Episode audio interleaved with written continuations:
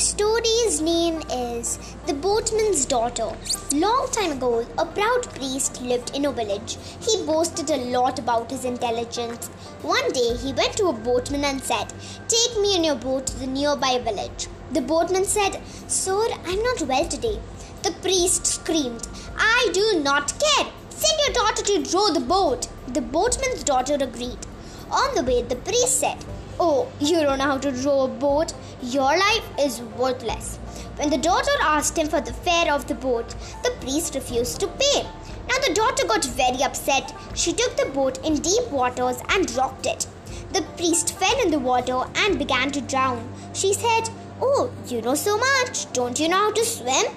Then she rescued the priest and said, "One should not consider anybody inferior." The priest learned his lesson. Thank you. I hope you enjoyed today's story.